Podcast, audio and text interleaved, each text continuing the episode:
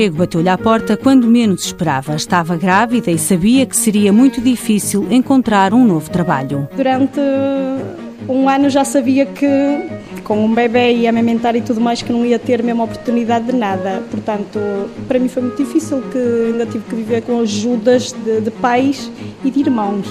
Fui ultrapassando as barreiras, fiz o nono ano também, através das novas oportunidades, fui aproveitando fazendo formação noutras áreas e sempre batendo portas. Quando surgiu a oportunidade de trabalhar na Kitups, estava desempregada há já seis anos. Ia muitas vezes ao centro de emprego, inclusive cheguei-me a inscrever para a POC.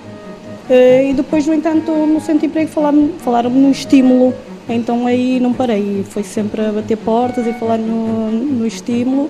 Com a minha idade já é um bocado difícil. Eh, com os filhos ainda pior. Perguntam-me logo quantos filhos é que eu tenho e aí então a porta ainda se fecha mais, mais depressa. Através do programa de apoio à contratação via reembolso da taxa social única, conseguiu a oportunidade que procurava há anos. Disse logo que ao menos uma oportunidade. Eu estive um ano em Malhas, mas não era esta área, mas eu pedi a oportunidade ao menos para, para tentar e e aqui, e aqui a Cerejinha, por acaso, deu-me uma oportunidade e um, faço para que gostem uh, do meu trabalho.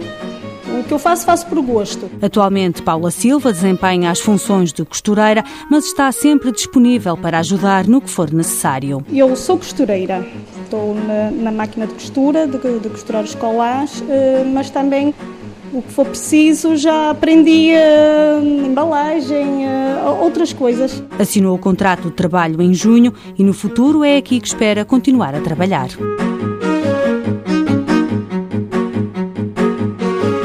Mãos à obra, financiado pelo Estado português e pelo Programa Operacional de Assistência Técnica do Fundo Social Europeu, sob o lema Gerir, Conhecer e Intervir.